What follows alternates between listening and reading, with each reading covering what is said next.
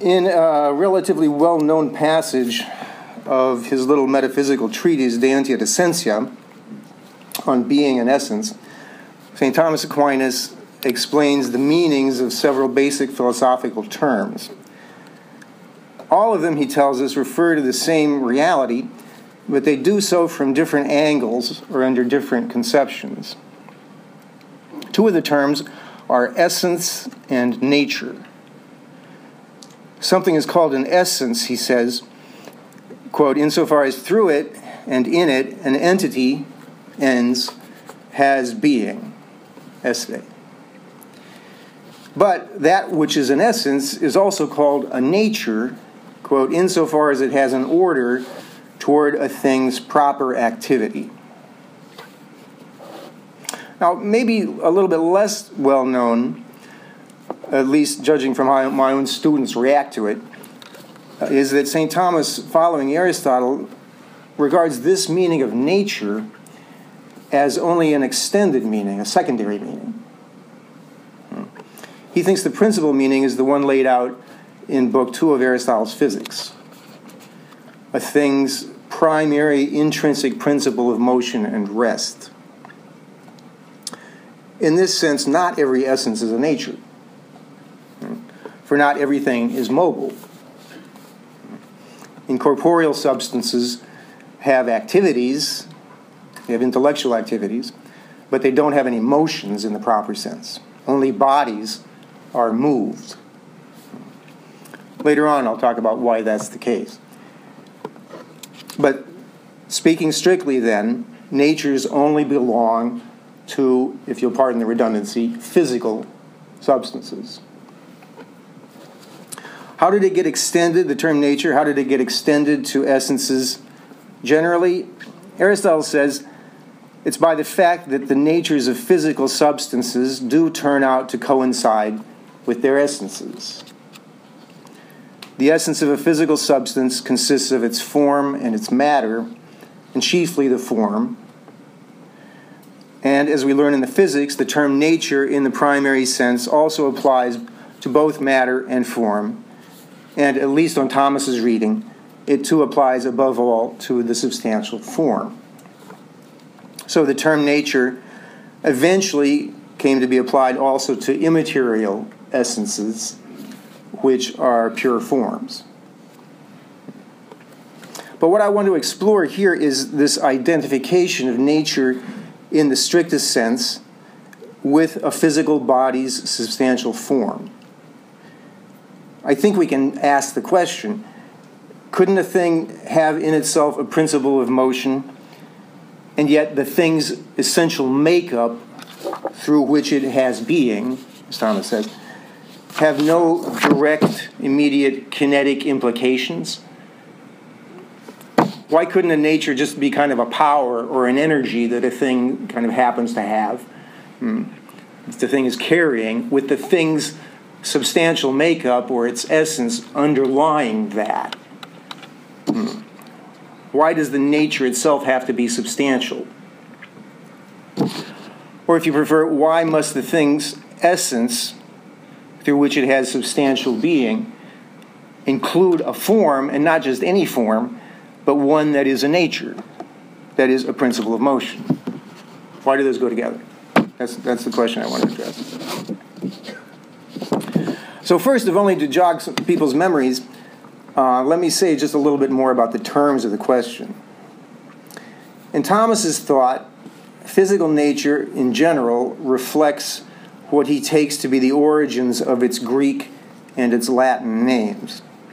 Aristotle teaches him to link physis to the phenomenon of growth, and he himself links natura to the phenomenon of birth. So Thomas finds natures mostly in things that come into being and pass away, and in the most conspicuous cases, things that also grow and develop and also decay, living things. There are many different natures. Individuals whose natures do not differ are said to be of the same species or the same kind. Each kind has its own way of moving, and resting, its own way of acting and being acted upon. But even though the kinds move in and act in very different ways, Thomas thinks that a tendency can be observed very readily in the way of each kind hmm, toward the good of the kind, hmm, and especially toward its continuing in being, the conservation of the kind. In his judgment, generating new individuals of the same kind is quite generally, and these are his, his words, the most natural activity. And in some way, all of a thing's natural activities are tied in with or ordered toward the conservation of the kind. First in the individual itself, and then through the generation of others of the same kind. With that, with generation corruption, comes the distinction between matter and form. A thing is generated when its matter receives its form. It's corrupted when the matter loses that form and receives another. The form of the thing is what determines its kind. In living thing, in living kinds, the forms are called souls. I think it should be clear why this form, the one that determines the thing's kind, should be the thing's nature, that is, the inner principle of its activities. If those activities, the activities that are natural to a thing, are ordered directly toward the conservation of its kind, seems like they must be rooted in the very principle that determines the kind. You can see the connection. So, what makes dogs do what they naturally do is nothing other than what makes them be dogs. Now, that might sound pretty banal, said like that, right? It might sound like nothing more than what Forrest Gump's mama said. Remember, she said, stupid is as stupid does, right? But there's more to it than that. There's really more to it than that. What is done naturally is usually good for a thing, hmm? good for the individual and good for the individual's kind that's not true of what's done stupidly, right? That's usually not good for anybody. Really, I think this we should focus on this this entity that we're calling the nature and the form of a thing. It's really quite remarkable. It's something which, just on its own, just of itself, just by being the sort of thing that it is, promotes itself and communicates itself. It's apt to keep on going indefinitely. And Thomas regards this kind of form as a likeness, he calls it a likeness of the divine being. Hmm. That's the title of one of Father Dewan's books, by the way. And he also, Thomas also regards it as the, the very first effect of the divine wisdom. So understood, clearly natures are anything but stupid. They're not stupid. Let me just say one uh, word or two about essence. Thomas says that the essence of a physical thing is what the definition of the thing's kind expresses. In his view, that's not quite the form alone, it also extends to the matter up to a point. It's the form together with what the form itself entails or requires in the matter. Maybe we can say that the essence is what is formal about a thing. Hmm. In that way, it, may, it kind of makes sense to call the definition of the essence a formula, right? Which really just means a little form, right? A formula. Many individuals differing in being can be the same in kind inasmuch as they do not differ by virtue of their forms or of what is formal about them, but only by conditions accompanying the reception of their forms in their matter, that is, accompanying their generation.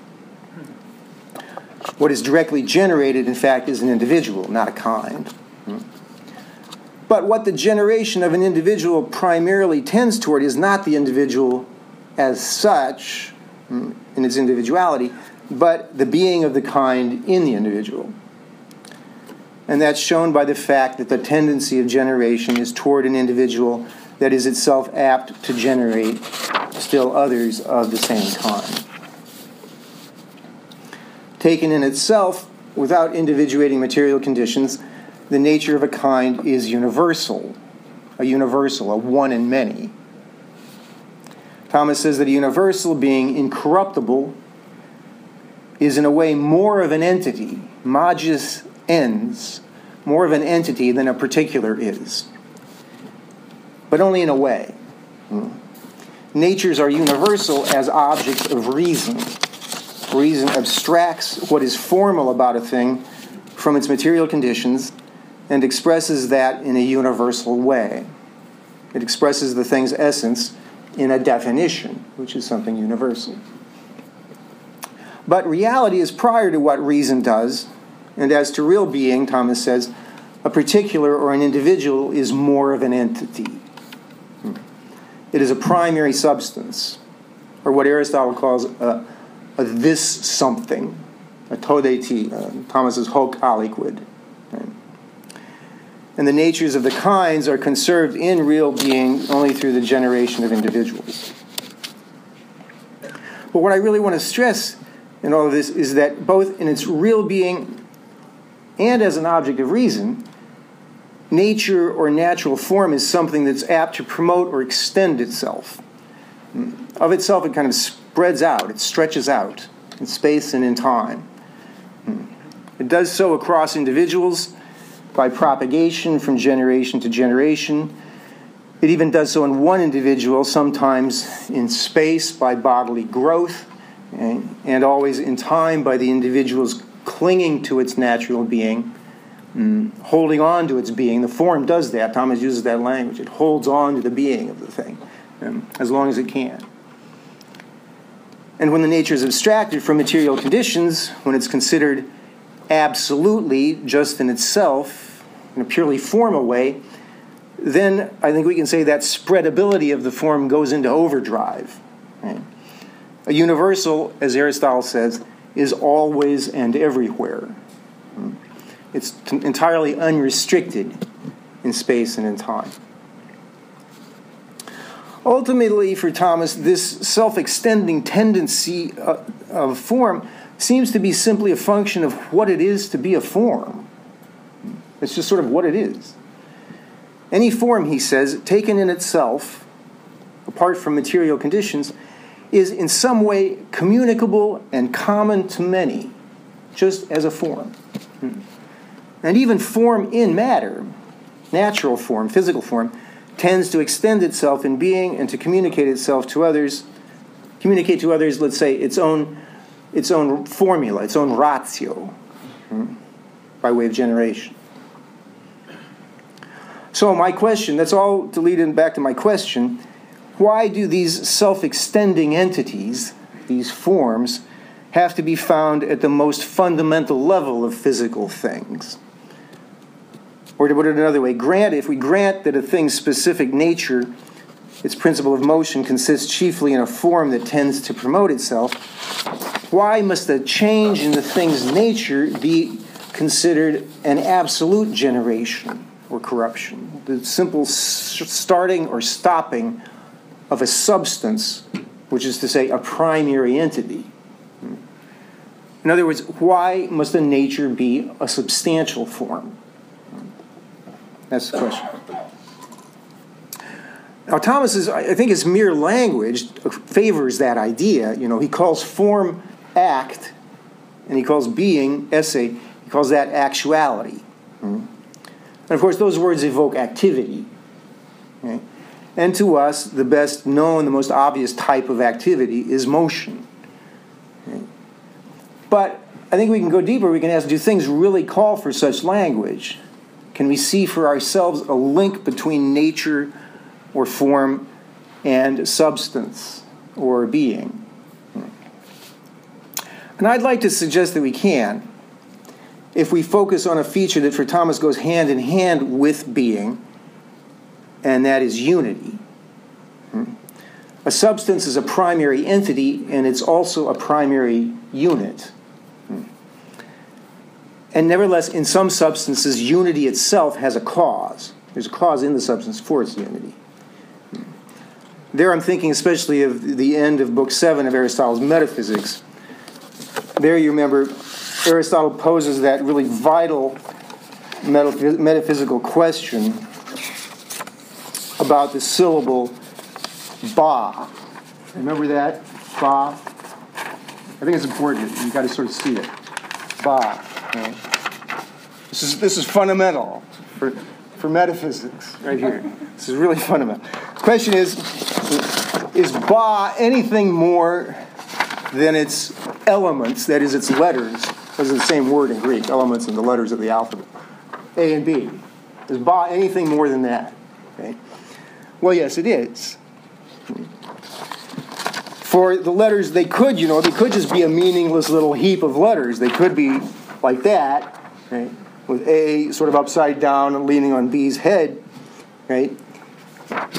What makes those to be that significant unit, hmm, that intelligible whole, which is Ba, it's not a third letter, obviously, it's the order or the composition of the two. And that's a kind of form. Right? And Aristotle says that is the cause of being of Ba. It's that upon which follow, that order between the letters is that upon which follows immediately the letters actually being Ba, and not a heap, and not ab, but precisely Ba.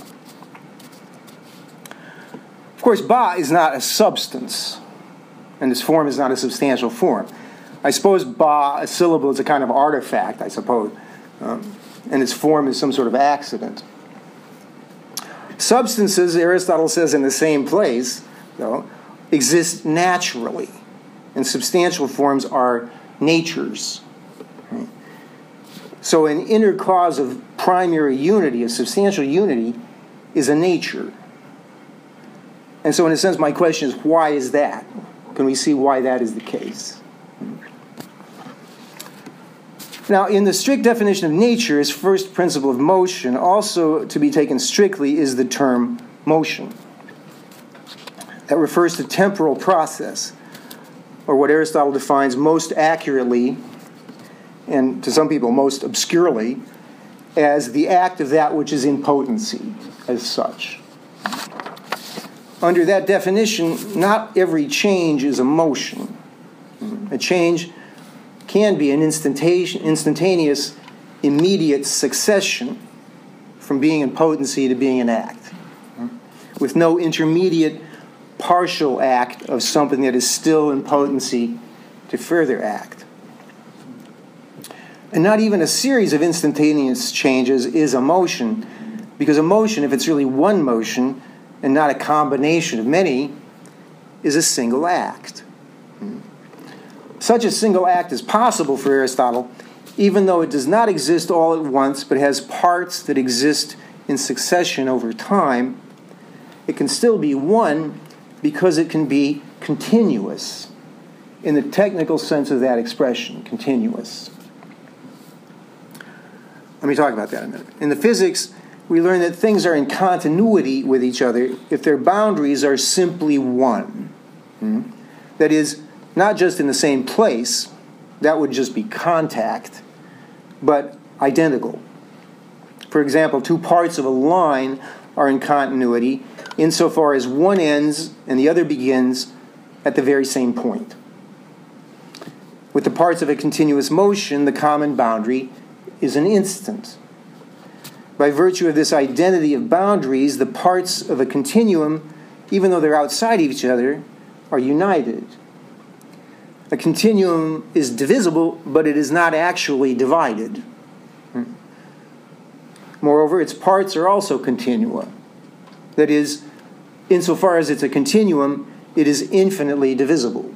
It's not divided at all, but it's infinitely divisible. A continuum cannot be made out of simple things or indivisible elements.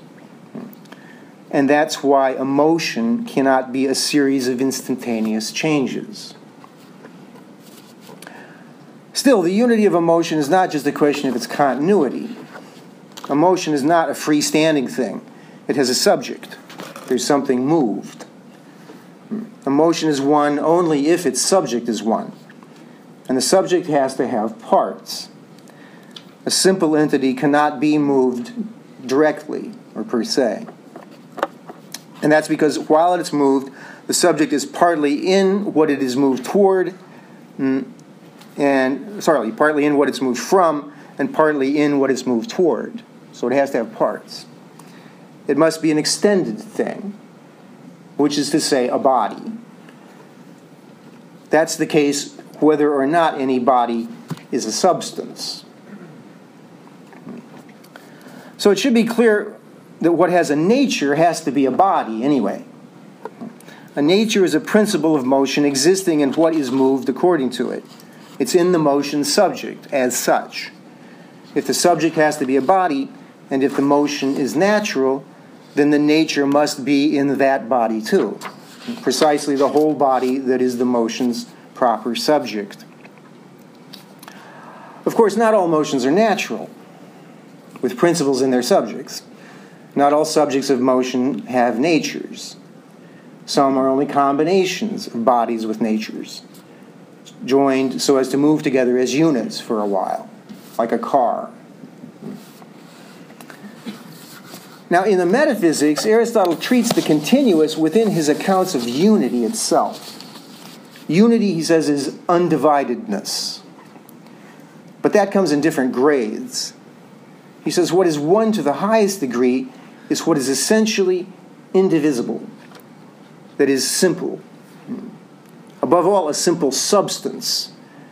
Because a simple substance is not only indivisible in itself, but it's also separate. It's not part of a divisible thing. Hmm. The next strongest type of unity after that is, in fact, continuity. Here he defines, Aristotle defines the continuous itself in terms of motion. It's that whose parts move together and can't not do so. So, for example, the geese in a flock, if you have a flock of geese, they may move together, but they may not. They may go, each one may go on his own. So the flock is not a continuum. Hmm. It's only if it has to move as a unit. Some continua, however, are more one than others, he says. If the parts are forced together, the unity is less than if they hold together on their own. And the unity is still greater if the parts are one are of one kind. For then there is one inner principle of the things moving as a unit, that is one nature. And most one, most undivided of all, he says, are the single natured bodies that are whole or complete. Like the simple substances, they are separate, not parts of divisible things. Parts are one in a weaker sense of the word. So, again, my question would be must a whole natural body as such be not only like a simple substance, but also a true substance in its own right?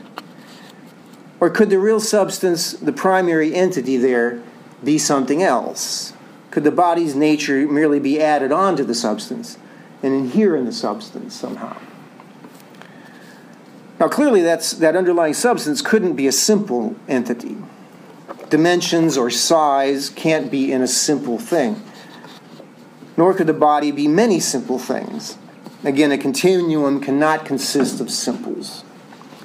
But I think we can still ask what if, even though it's not positively simple, the substance that underlies a body's nature has no determinate size or shape or principle of motion and rest that are proper to it? What if it has no form of its own, but only whatever form is added onto it? Or, in other words, couldn't the substance just be what is called primary matter? Why not? I think it's interesting regarding that, you know, the very topic of the subject of motion brings us close to a very fundamental passage in Aristotle's treatment of substance in the categories. He says there that the most distinctive mark of a substance is that while remaining numerically one, it can be successively subject to contraries. In other words, only substances undergo change, properly speaking. And primary matter does undergo certain changes, right? namely generation and corruption. For instance, when a cow is transformed into a carcass, in the Metaphysics, in Book 8, Aristotle takes that, matter's subjection to such changes, as proof that matter is, in some sense, substance. Nevertheless, I don't think that actually gives us an affirmative answer to the question whether the substance in a natural body is just its matter. For one thing, it seems clear that Aristotle regards primary matter as substance only in a very restricted sense, not unqualifiedly. Why not? Because it's not separate. He says it is not one or an entity in the way a this something is. In a sense, primary matter may be numerically one as a subject of one change, but it's not a full fledged individual. It's not undivided in itself and divided from everything outside of it. It's nothing but potency for one or more individuals, one or more substances in the primary sense of the word. Also, although it's subject to change, primary matter cannot be the subject of the specific sort of change which is motion. Generation and corruption are changes that are instantaneous. Motion, continuous change, supposes in its subject an enduring actuality that is not emotion. For the whole continuum that is moved has to hold together as a unit throughout the motion. The substance underlying the motion can't be primary matter it has to be a, an actual body. So if there is motion, there must ultimately be bodies that are substances, right? that is, primary entities. I think that's, the, that's one conclusion that follows. Now, in the De Anima, Aristotle says that every continuum, whether temporal or spatial, has in it something simple. Not necessarily separable, but something simple that makes it one. And this is some sort of form, just as the form of Ba makes it one, even though Ba is not a continuum and so it's less one right, than a substance. If the continuous thing is a bodily substance, then the form is substantial. Thomas says, quote, a body's continuity depends upon the substantial form through which the body is a body.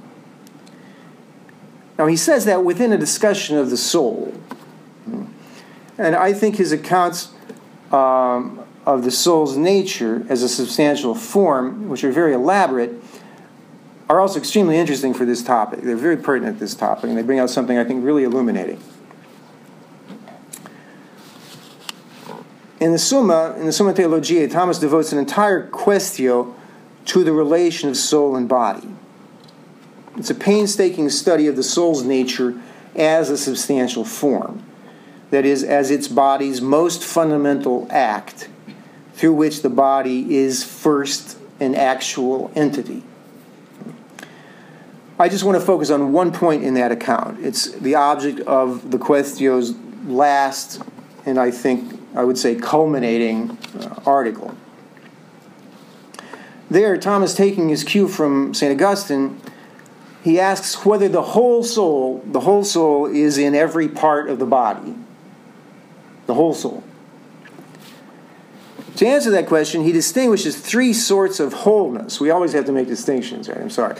But he distinguishes three sorts of wholeness of power, of essence, and of quantity. The soul's whole power, he says, is not in every part of the body.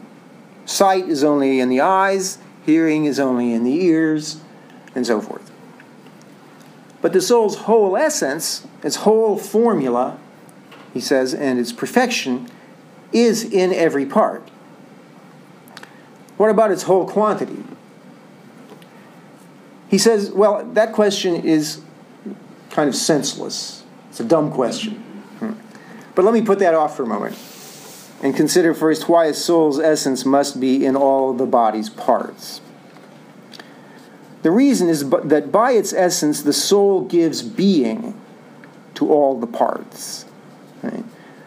This is a quote from Thomas. A form of a whole body that does not give being to each of the parts is a form that is a composition or an order, like the form of a house or like the form of Ba. Right? And such a form, he says, is accidental. But a soul is a substantial form, and so it must be the form and act not only of the whole, but also of each and every part. For a sign of that, Thomas cites Aristotle. And hence, as the philosopher says, upon the soul's withdrawal, that is, upon death, just as we do not speak of an animal or a man except by equivocation, in the way we speak of a painted or a stone animal, so it is with the hand, the eye, flesh, and bones. In other words, no actual part of a dead body is what any actual part of the living body was. A soul is not a structuring or a configuration. People use that language, but that's not Thomas, I think. Nor does it supervene on the body. It makes its whole body and every part of the body to be the entities that they are. All substantial forms do that. This is not just soul, all substantial forms do that. Now, to this, summer, this Summa article, there are several parallel places in Thomas's works, all of them written earlier. His basic position is always the same, mm, and so is the reason for it. Mm, a soul, a soul's essence must be in every part of its body, the whole essence, because a soul is a, is a substantial form that by its essence gives being to every part. But some of the early treatments do contribute some helpful points, and I just want to mention a couple of them. One is that the soul is not in the body in the way in which something is in a place. This is really important to understand this, I think, to conceive this. Rather, he says it's in as, in the way in which a form is in matter. What's the difference? What is in a thing as in a place is contained by the thing. In some cases, the containing thing even holds the contents together.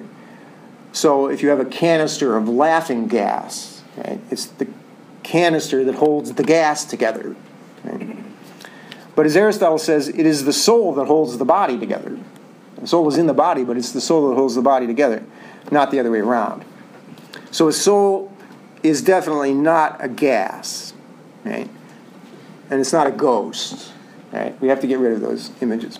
It's an act, it's a kind of unitive energy. It's a substantial form.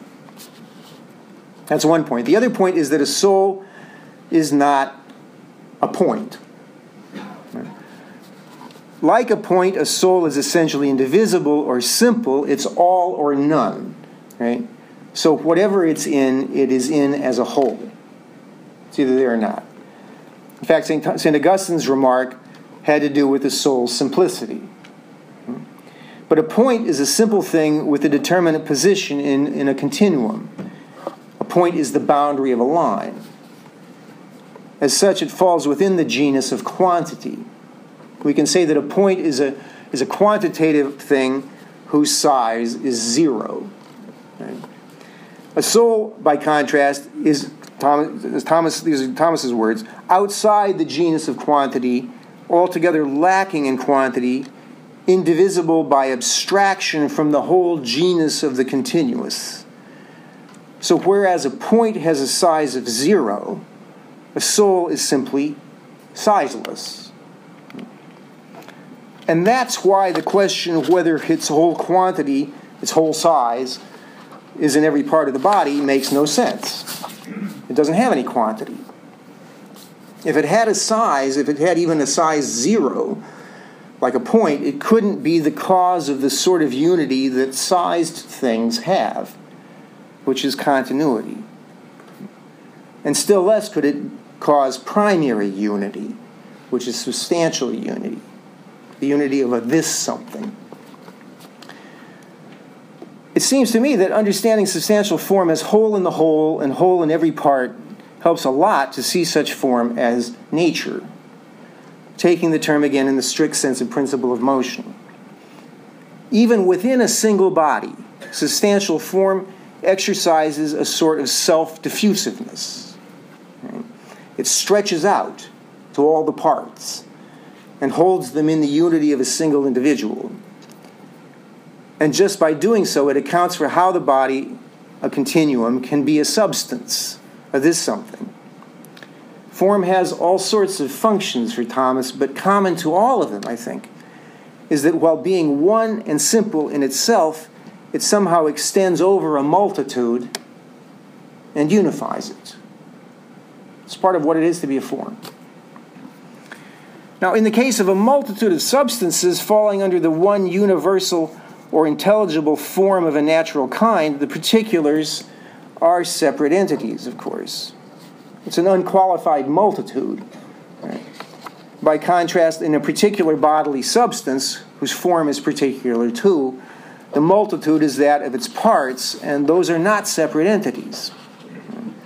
The multitude is only qualified. The substantial form of one body is only one, and the body's parts all exist with that one same being. But what I'm suggesting is that some affinity with a universal, some affinity with a universal is just what we should expect if a substantial form is indeed a nature. And in fact, Thomas himself signals just that sort of, of affinity. He says, quote, What is intelligible in each thing is its quiddity. Another word for essence, quiddity. Okay? And the nature of a thing is whole in each and every part just as the nature of a kind is whole in each and every individual. Hmm. For the whole nature of man is in each and every individual, and this is indivisible. Simple. So, being whole in every part entails being indivisible. Again, not the way a point is, but as a form is, being sizeless. Right? So, we can see how a form's causing unity and so causing being, goes hand in hand with its being kind of diffusive or, as I say, stretchable.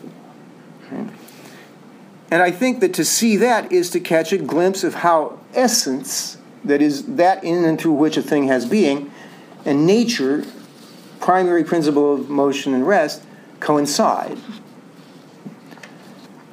And it's with that point I think that I've answered that I answer the main question of the paper but I still got a little time.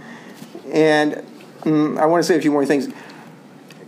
Because to say the least, the concept of form, especially substantial form, is not a really prevalent concept right now, as you may have noticed. Right? Either in natural science or in philosophy. Right? That's true even though lately there's been rather a proliferation of theories that call themselves hylomorphic. For example, in July of 2016, Oxford University Press issued a book which has been quite well, received, that presents a very broad hylomorphic theory whose stated claim to distinction is its being amorphic. It's hylomorphism without form. Right? So they just don't want to deal with form. And so before I close, I'd like to say a few things about the obsolescence of substantial form. First, let me give a very brief history of the, this notion of soul as whole in the whole and whole in every part. Really, among the scholastics, the notion was kind of commonplace. That was due, at least in part, to its appearing in Peter Lombard's sentences. In the course of explaining that God alone is totally simple, Lombard grants that some creatures, such as spiritual souls, have a qualified sort of simplicity. And about this, he cites that remark by St. Augustine that the soul is whole in the whole and whole in every part. Augustine's evidence for that was that the whole soul perceives things that occur in every part of the body. The whole soul feels what happens in your feet, for example. Both his discussion and Lombard's, in fact, are about human souls, spiritual souls. But Aquinas is certainly not the only one to extend the notion to all souls and to all substantial forms we find St. Albert, St. Bonaventure, maybe already Alexander of Hales doing the same thing. Mm, especially in Albert, the extension is defended along the same lines as, in, as we saw in St. Thomas, that the soul gives being to every part.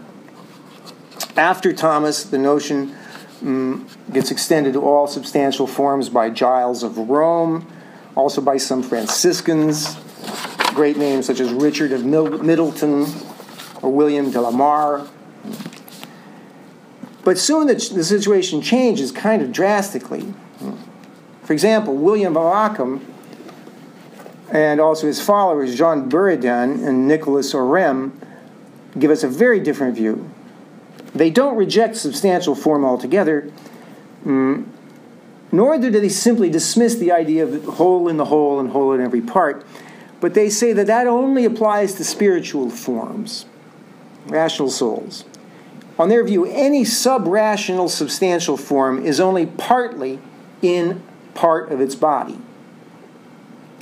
And that, why is that? That's because, according to them, any such form is itself extended and quantified. It has quantity in three dimensions. It's not sizeless. And it's so of itself, they say.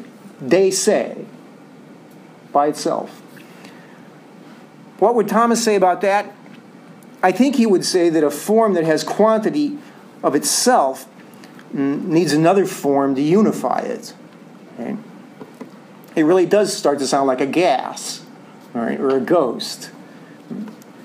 And that, according to historians, seems to be how substantial forms eventually came to be thought of, kind of generally. Right?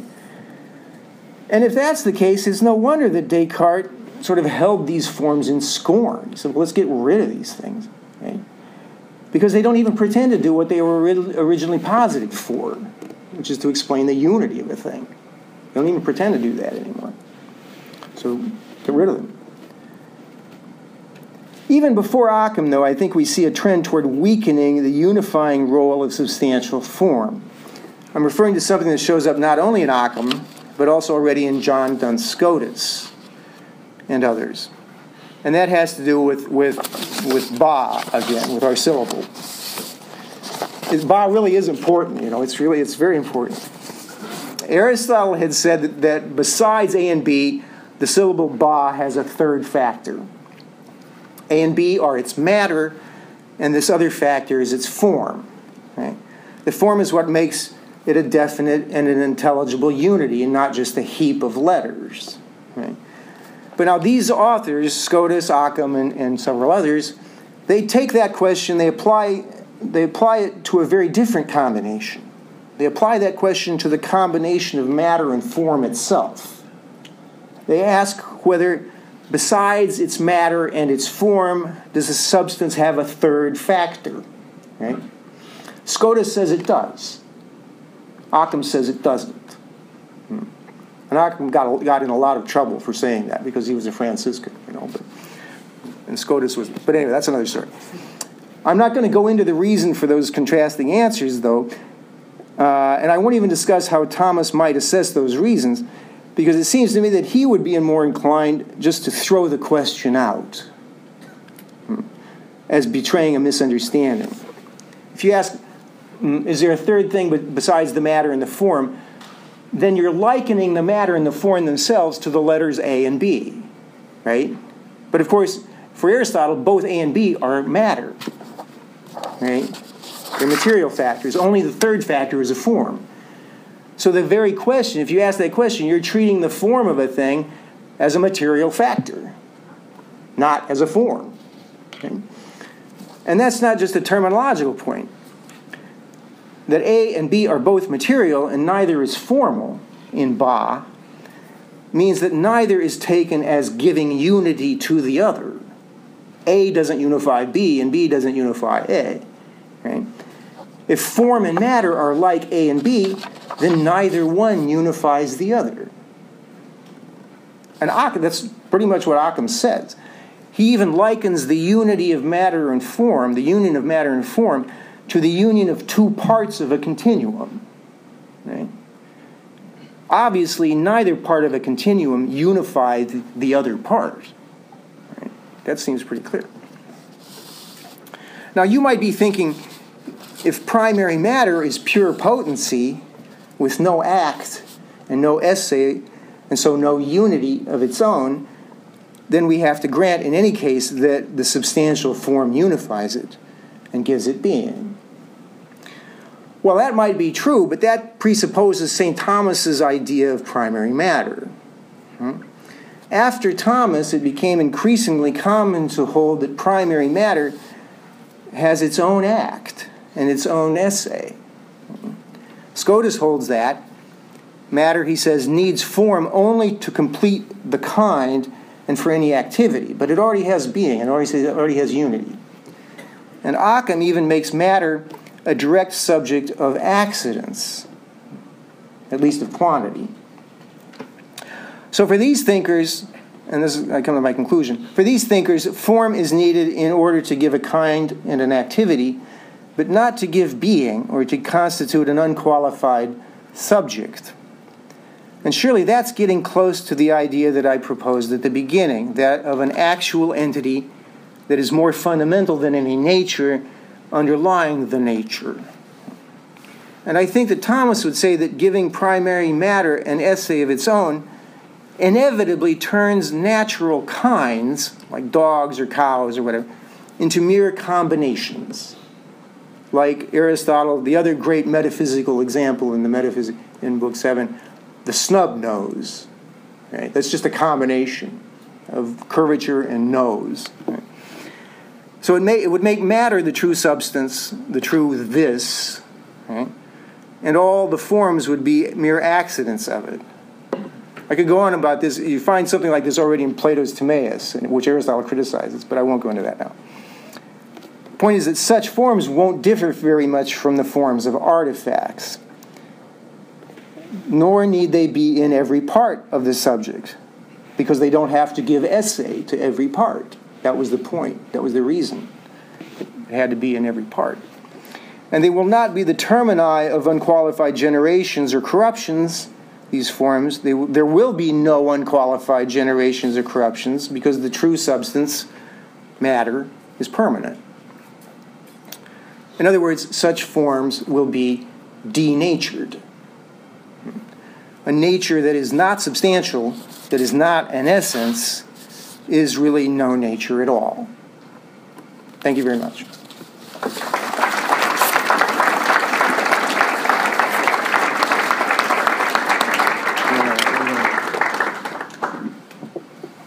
thank you so much for a very comprehensive uh, lecture this evening. You mentioned at one point in your lecture that uh, the soul is the first act of the body. Is that correct? Right. If that's the case, would you be willing to grant uh, that there are could be uh, counted uh, masculine souls and feminine? What's? The, can you explain the connection? Yes. Well, uh, a particular body is either masculine or feminine, and so uh, that particular body is put into act by its form. Oh, I see. I see. Um, yeah, that's uh, it's a hard question. I can really only tell you what you know. Aristotle raises the question in, in book ten of the, I think it's book ten of the Metaphysics, isn't it?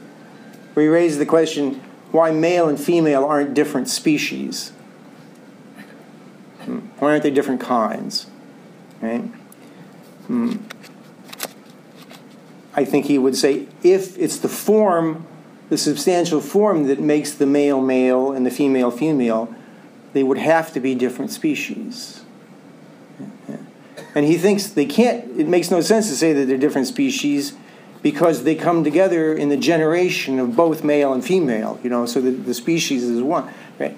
So the distinction between them, he says, and Thomas follows this, is, is, is substantial, but it's on the side of the matter. It's because of the different, different conditions in the generate that, that accompany the generation of the individuals that become male or female so that they retain the same species. And that's pretty important, you know, at least in Thomas's metaphysics, because things that are of different species in necessarily are unequal in rank. Right? One is going to be higher than the other. Right? So if we want to preserve the equality of male and female, despite the differences, we better not say they're different species. And if we don't want to say they're different species, at least in Thomas's metaphysics, we don't we don't want to make them uh, differ as male and female in virtue of their souls. Okay? There's, another, there's other sources of the difference, that's all. His account of the differences probably leaves a little bit to, this, to be desired. I'll grant you that, right? Because that was that's the weakness of his biology. But thank you so much, Father Brock, for that uh, rich and clear presentation. I wonder if you could address for us the subsistence of the soul um, and clarify what makes souls different from materialized structures like quartz crystals and H2O. What makes souls different from materialized structures? And all souls, not just the subsistent ones, but in general. Uh, thanks for that. Yeah, and I'm thinking especially of, uh, of rational souls as opposed to animal souls or vegetable souls. What, what marks the, what makes for the subsistence of the soul? Is it the capacity for um, intellection? Can you explain sort of what, what differentiates those types of sub- substantial forms? Yeah, that's a good question. It's a hard question. I think it's clear why they can't be material structures, right? If because then the, as Thomas says, if the soul itself has matter in it, right, then um, it would need another principle to unify it, right? And that would be the real soul there, the unifying principle. So the soul, right? And even if it has what, you know, he knows of a theory about spiritual matter, which is matter uh, without quantity, that doesn't bring quantity with it. He rejects that on the grounds that it would exclude intellectual activity. So it's the intellectual things that somehow, the as you know, the, the intellectual souls that are said to subsist. What does that mean?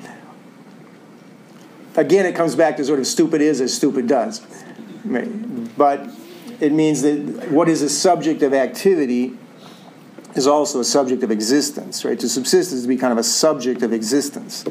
And in a sense, in a somewhat qualified sense, but in a sense, the soul, the human soul, is a subject of activity. Right? Understanding doesn't take place in a bodily organ, he thinks. It's in the soul itself. And if the soul operates or acts somehow, it also subsists. Now, of course, the understanding isn't the cause of the subsistence, it's the other way around. It's because the soul is a subsistent sort of form that it's capable of, of having its own activities. Because the, you know the, subs- the substantial order is prior to the order of activity. Subsubstance is first act, and activity is second act. But I think there, if you want to say what's the difference between the souls that subsist, the forms that subsist, and the forms that don't, I think Thomas's answer is they're just higher grade forms really it, it's more natural for a form, if I can use that word, to subsist. Because so, forms bring being with them per se. All forms, even the forms that don't subsist, bring existence with them. They make the thing exist. But somehow they're too weak to exist on their own. They can't hold on to the existence by themselves. But those are the, those are the, the strange, those are the odd sort of forms the low level forms, which happen to be the ones that we're more familiar with or that are more obvious to us. Right? But the normal situation, sort of, for a form is to be not only the principle of existence, but also the subject. Right? And our souls are that. They're subjects of existence, but they also communicate their own existence to the body and give the being and unity to the body. Right? But I think it's really, and Thomas even says, mm, you know, form is said by analogy. He says it's not a univocal term because that's clear because you have accidental forms and substantial forms, right? And the forms of corruptible things and the forms that don't subsist would not be beings and forms in quite the same sense. Right? They would be in different genera, really. Right? But it, it's just the, they have sort of greater or lesser perfection of the of the nature of form. That's how I would kind of understand it. I don't know if that answers the question. No, thank you. Um, I briefly follow up on the point about um, conceptual thought and subsistence. What can we say um, to those that might suggest that thought, conceptual thought, is an emergent feature of a materialized structure, like the way that, say, sense cognition or something like that might be? I mean, we've got people who are looking at how um, materialized structures are the basis for new new capacities for action that, that weren't there before, say in crystals or even in animal sense cognition. Um, why not extend that to intellection, the way that some materialists might? Yeah. I, I, that was conceptual thought, not just an emergent feature of materialism. Yeah, that's that's a hard question. That's good.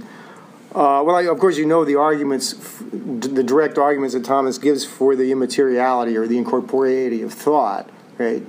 his main one he just gets from Aristotle that thought you can think everything. Okay? If it had a bodily nature of its own, then that would block the others. The way you can see all colors because your pupil has no color in it. If it were blue, were tinted blue, your pupil, everything would look blue. But it seems to me that in order for that answer to get any traction, you got to go back to the study, uh, understanding of sensation itself. Right? I mean, the idea, the weird, the really weird idea in Thomas, if I can put it that way, for us, and it takes a lot of thought just to get used to the idea, is that there are gradations of immateriality. That it's not just all or none, body or spirit, body, you know, corporeal, incorporeal. That's not the way he sees it. That's you know the Cartesian account. You could say a lot more about Descartes' idea of, of soul, I think, in connection with this stuff about the soul as form as as extending itself and being diffusive. But the point would be that even sensation, as you know, sensation for Thomas has a qualified kind of immateriality, right? And you can't really even account for sensation purely material terms. It doesn't require a spiritual soul, but it requires a substantial form. Well, ultimately, you'd have to get back to bodily substances generally, that they need forms, right, to get the ball rolling. I think if you get rid of the idea of substantial form, the whole notion of spirit just is going to collapse on us. Right? We have nothing in terms of which to think about it. And the immateriality of it isn't going to affect, isn't going to touch us because when Thomas says immateriality, he's thinking precisely of a high grade of, of, of form. And if you eliminate form, you haven't got anything for the grade to be a grade of. Right? It's just a negation of matter. Right? And that just sounds kind of spooky. Right? It's just something spooky, which is what they say. We don't want any of these spooky things. Right? So I think we have to go all the way back to the immateriality of sensation and even the idea of substantial form as a principle. Uh, generally, of bodily substance, if we're really going to make any sort of Thomistic headway, anyway, uh, toward the understanding of the human soul as something spiritual. Father, how do you how do you see this question as arising? In other words, at the end of the lecture, you gave a short history of some of the thinkers after Thomas Aquinas who began to argue against the unity of substantial form and assert that there might be different levels at which different substantial yeah. forms coincide. Does this kind of question only arise once you have that confusion? Which kind of the question I'm asking? You mean? Yeah. Mm-hmm. No, I don't think so. I mean, I think the question is, is comes up anyway right? It came. It, just, it came to mind. We, we had a conference last year at our university just on the, the metaphysical dimensions. This was the name of the conference: the metaphysical dimensions of nature. Right. It's a nice title, right? right? And we got all sorts of papers on all sorts that you can imagine, right? It's sort of wide open, right? But I started going, well, yeah, why does nature have a metaphysical dimension? How, how metaphysical is nature, right? Why does nature have to be substantial? You know, we all read that in Aristotle and the physics, right, and then the metaphysics, and we just say, yeah, okay, it's form and matter, and that's sub- yeah, but why? Okay. I don't. I don't think that the question. Um, maybe it's true that once you once you treat form the way they do, right, um, the question is going to be more urgent because it's you're coming close. I think to the reason. Well, why do we need form at all, right?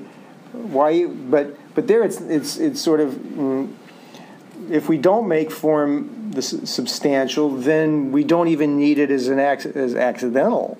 It starts to look like we don't even need the concept of form. Yeah. Yeah. Just, if you think about the process of learning and coming into philosophy, like St. Thomas and Aristotle discuss, you have to first, it starts with an experience of natural things. And so it's not so much, that's why I asked the question, because the question um, supposes that I have a clear and distinct concept of essence. But I have another one of nature, and I'm asking whether they're associated. But in the, in the process of natural philosophy, isn't the experience the reverse? I, I live in a sensible world and there are things around me, and I realize that some of them um, only are what they are because man has arranged them in a certain way, but others have an interior principle of, of operating as they do. Mm-hmm. Um, therefore, I call the one natural and I call the other artificial. Um, then you, you ask about motion and change. And like you said, you realize there are two principles, something that underlies and something that comes to be and changes. Right. Then in book two, chapter one, the physics, Aristotle says nature is both matter and form. So before you've ever gotten to the metaphysical notion of essence, you're seeing that as, uh, as nature, through nature, through natural substances. Okay, yeah, that's a very good question, and this we're not going to resolve this here because this is touching on an old debate, um, largely among Dominicans, and so I really would rather not get into that debate. Right, the River Forest School and the and so um, so I really don't. But I would let me, let me just bring in. I mean, what you say is right. You know, we start with from natural thing. That's the natural object of art, of our intellect and all the rest. You know, but you make it sound as though the notion of essence, this metaphysical notion, that kind of comes down the road when you you know you finally get to the third year in philosophy and you start doing some metaphysics or something, right? We're, somehow meta essence comes in. And here I would really appeal to the way Father Dewan approaches it because I think he's right about this. Right? This is really it's delicate and it's you got to make a lot of distinctions. You know, it's true that Thomas says that you know we start from natural things. He says the natural object of the human intellect is the nature that is the quiddity of a sensible thing. Now, quiddity is kind of a metaphysical notion, right? and you got you, you have to remember too. Mm, the very first notion that we have is a being, right? Now, the, the, there's a big fight about whether the being that's the first notion that we grasp is the being that metaphysics studies. But anyway, it's being. And it's pretty quick that we start asking like the question, well, what is that? Right? And that's a metaphysical order of questioning, I think. I think that's pretty clear. Thomas is real clear in the metaphysics, in a commentary in the metaphysics, that it's only metaphysics that determines what things are. Right? That determines the existence of things and what they are. Everything else, every other science presupposes what things are and explains their properties or their activities. And the question, what is it? That's pretty that's pretty primitive in the human mind. I don't think it comes down the road. So I think from the start you've got this mixture of things in the mind going on right, of the, the, meta, the metaphysical side and the desire to just understand why things act the way they act and why they move the way, in the way they move, and that's and they're coming together. But they're both there from the start, and it's pretty hard. It's not easy to just say mm, exactly how they're related to each other at that moment. But I wouldn't just put the metaphysics, you know, later on. Father Brock, I'm going to use my prerogative holding the okay. and ask a final question, okay. which I think is, is philosophically much less difficult, uh, but might be uh, just as just as pressing uh, for a lot of us as we as we're trying to think through your your talk. Um, I was speaking some months ago with some uh, some Thomistic Institute students. Actually, they're advanced doctoral level students at a major research university in biology and they were telling me about their research into subcellular structures and, and how all of that works.